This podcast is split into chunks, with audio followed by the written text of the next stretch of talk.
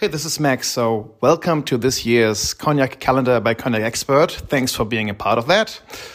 Just that you know, we actually recorded seven podcasts, seven days in French, and they were dubbed by Taylor. So, the rest is in English. Here we go. Let's go. Bonjour. Welcome to the Cognac Expert Calendar podcast, hosted by Taylor. Today I have the pleasure of speaking with Marine Deschamps from Cognac Ragnaud Sabourin. How are you today? Hello, Taylor. I'm doing well. How are you? Excellent. Thanks. So, for our listeners, who are you and what do you do at Cognac Ragnaud Sabourin? My name is Marine Deschamps and I am the General Director of Cognac Ragnaud Sabourin. And which cognac will we be tasting today? So today, uh, I'm very proud to present our Réserve Spéciale. Uh, the Réserve Spéciale is part of our uh, regular classic line of cognacs. Uh, it's a cognac that is 20 years old, and it is bottled at 43 degrees uh, alcohol to give a nice structure and a nice complexity during the tasting. And in the range of cognacs at Ragnaud Sabourin, uh, this réserve spéciale is, is placed uh, where in the range? So the réserve spéciale is a cognac that's situated in the middle of the range. Uh, as you know uh, about cognac Ragnaud Sabourin, we have a lot of quite old cognacs. Uh, our VS is already four years old. Uh, the VSOP is already 10 years old. And this réserve spéciale uh, falls right after the VSOP because it is 20 years old. Uh, another thing that's important to know is that our vineyard uh, consists of 35 hectares situated exclusively in the Grand Champagne cru, uh, and this cru has uh, the tendency to produce eau de vie that are really apt to age and that improve and uh, become enhanced during the long period uh, of aging. Uh, and this is the reason why we've made the choice to age our cognacs uh, much longer than the uh, average length imposed by the legislation. And how would you describe the style of this cognac? As I indicated earlier, the, the eau de vie in this cognac uh, all have a minimum of 20 years of age and we find the finesse uh, and delicacy of other cognacs uh, from the Grand Champagne.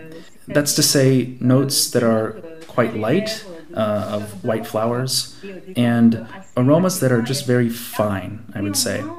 We wanted to make something during a tasting that is, uh, of course, complex, uh, structured, but also with, with notes, uh, aromas, and flavors that are really deep and spicy.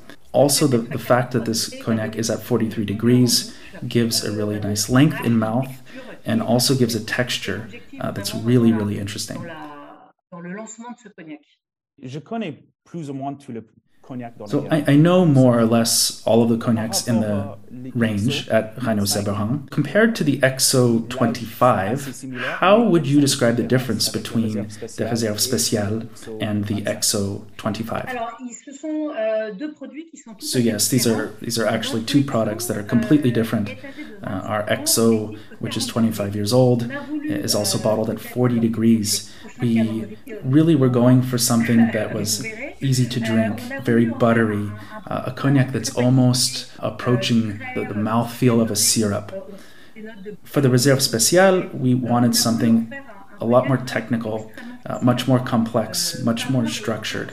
Uh, we can even say that the Reserve Spéciale is a livelier cognac and a more vigorous cognac, whereas the XO25 is more silky and smooth. So then, would you say that the Réserve Spéciale is more a cognac for connoisseurs' palate? Absolutely. The, the Réserve Spéciale uh, happens to be our bestseller in Japan, notably a market of really fine connoisseurs, because they're able to go find that complexity and find that aromatic sensations that, that, that are present in this cognac. Can you say was the distillation done on the lees or without the lees? All of our cognacs are distilled with the lees. Uh, it's very important because the lees bring uh, a softness and a roundness in the mouth. We're trying to make cognac that, above all, has a really nice softness. We're not trying to make a dry cognac. So, yes, all of our cognacs are distilled with the lees, uh, including the Réserve Spéciale. How much time did the cognac spend in new oak? Absolutely. Uh, all of our cognacs, including the Réserve Spéciale, uh, spend six months in new oak. The majority of the oak that we use is uh, has a has a medium toast, and again, uh, all of our uh, vines are in the Grande Champagne. The Grand Champagne has a really nice uh, finesse and, and is known for its delicate aromas and we can enhance that with this short period of aging in new oak. We're not trying to crush or to cover aromas with new oak. We're just trying to bring a small touch, a very light touch of oak in the aging period. This is the reason why we limit the aging in brand new oak to only six months, this little touch of new oak, and then we move all of the eau de vie to old oak, where they will spend 20, 30, 40 uh, years to age as needed. And what are the conditions in the cellars? Are they humid, are they dry, or somewhere in between? Euh, we have two types of cellars. Uh, we have euh, dry cellars and we have humid cellars. Uh, I will say that the majority of our cellars are humid, uh, and a humid cellar allows us to have a cognac that is a lot more uh, round and, and soft, which is exactly what we're going for. So, if we need to give a, a particular cognac a little bit of vigor, a little bit of life, uh, we can put it in the, the, dry cellar. But all of this is up to the cellar master to decide which type of chai uh, is best. Euh, so you indicated earlier that the alcohol level of this cognac is 43 degrees, uh, and I find that quite interesting. Uh, why was the choice made to bottle this cognac at 43 degrees? So, yes, the, the, the, choice of the alcoholic degree is really important uh, because it's the alcohol that's going to give the spine uh, to the cognac.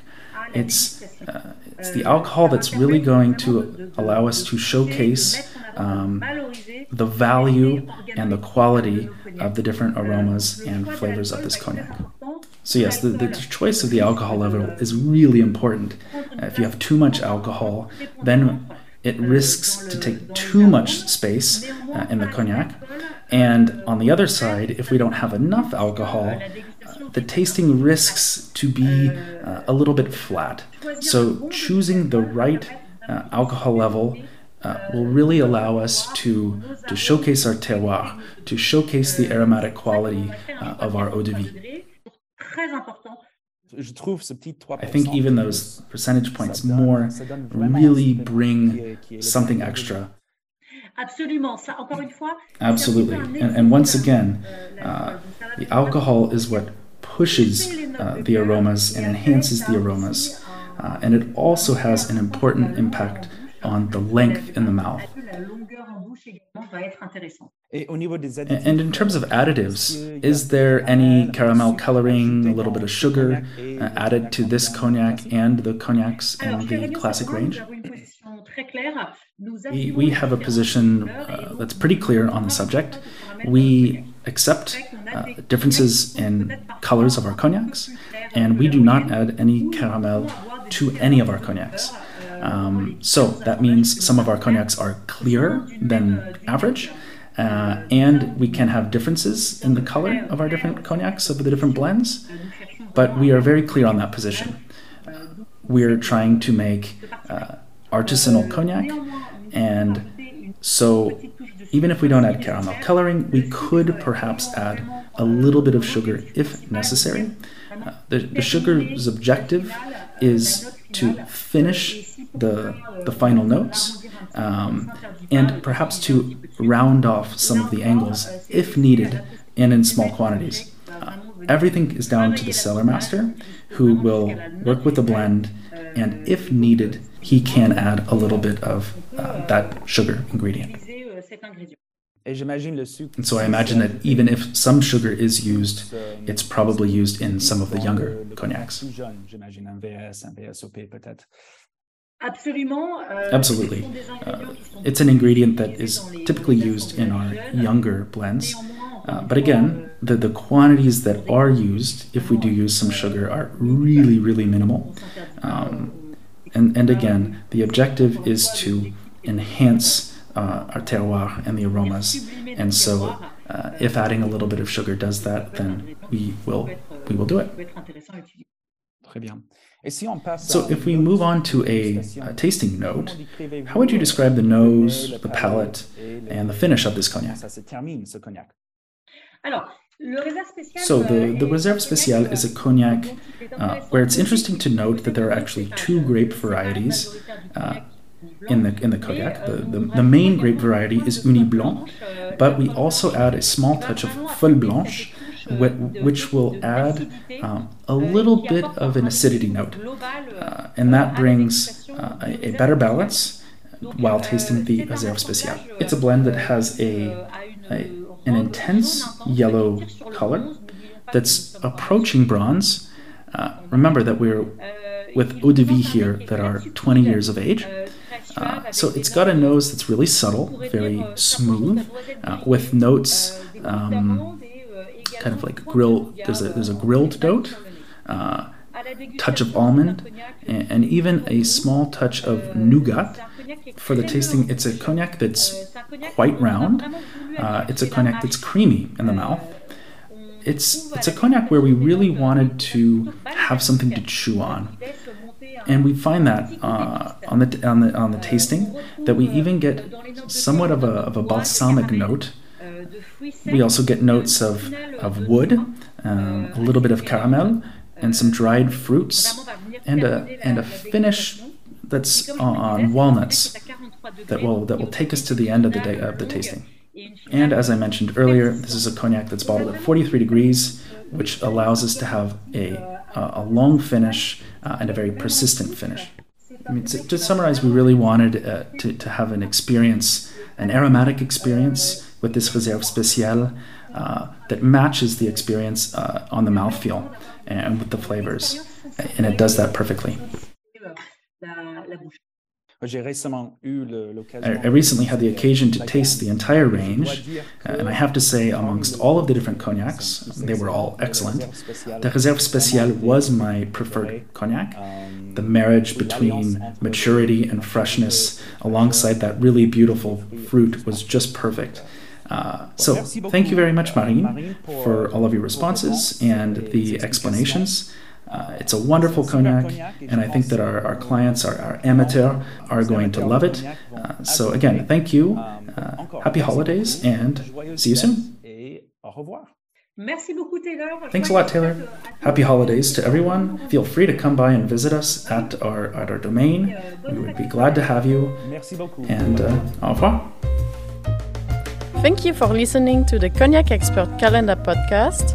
All bottles of this calendar can be found on cognacexpert.com. Tomorrow is another day, another cognac. Au revoir!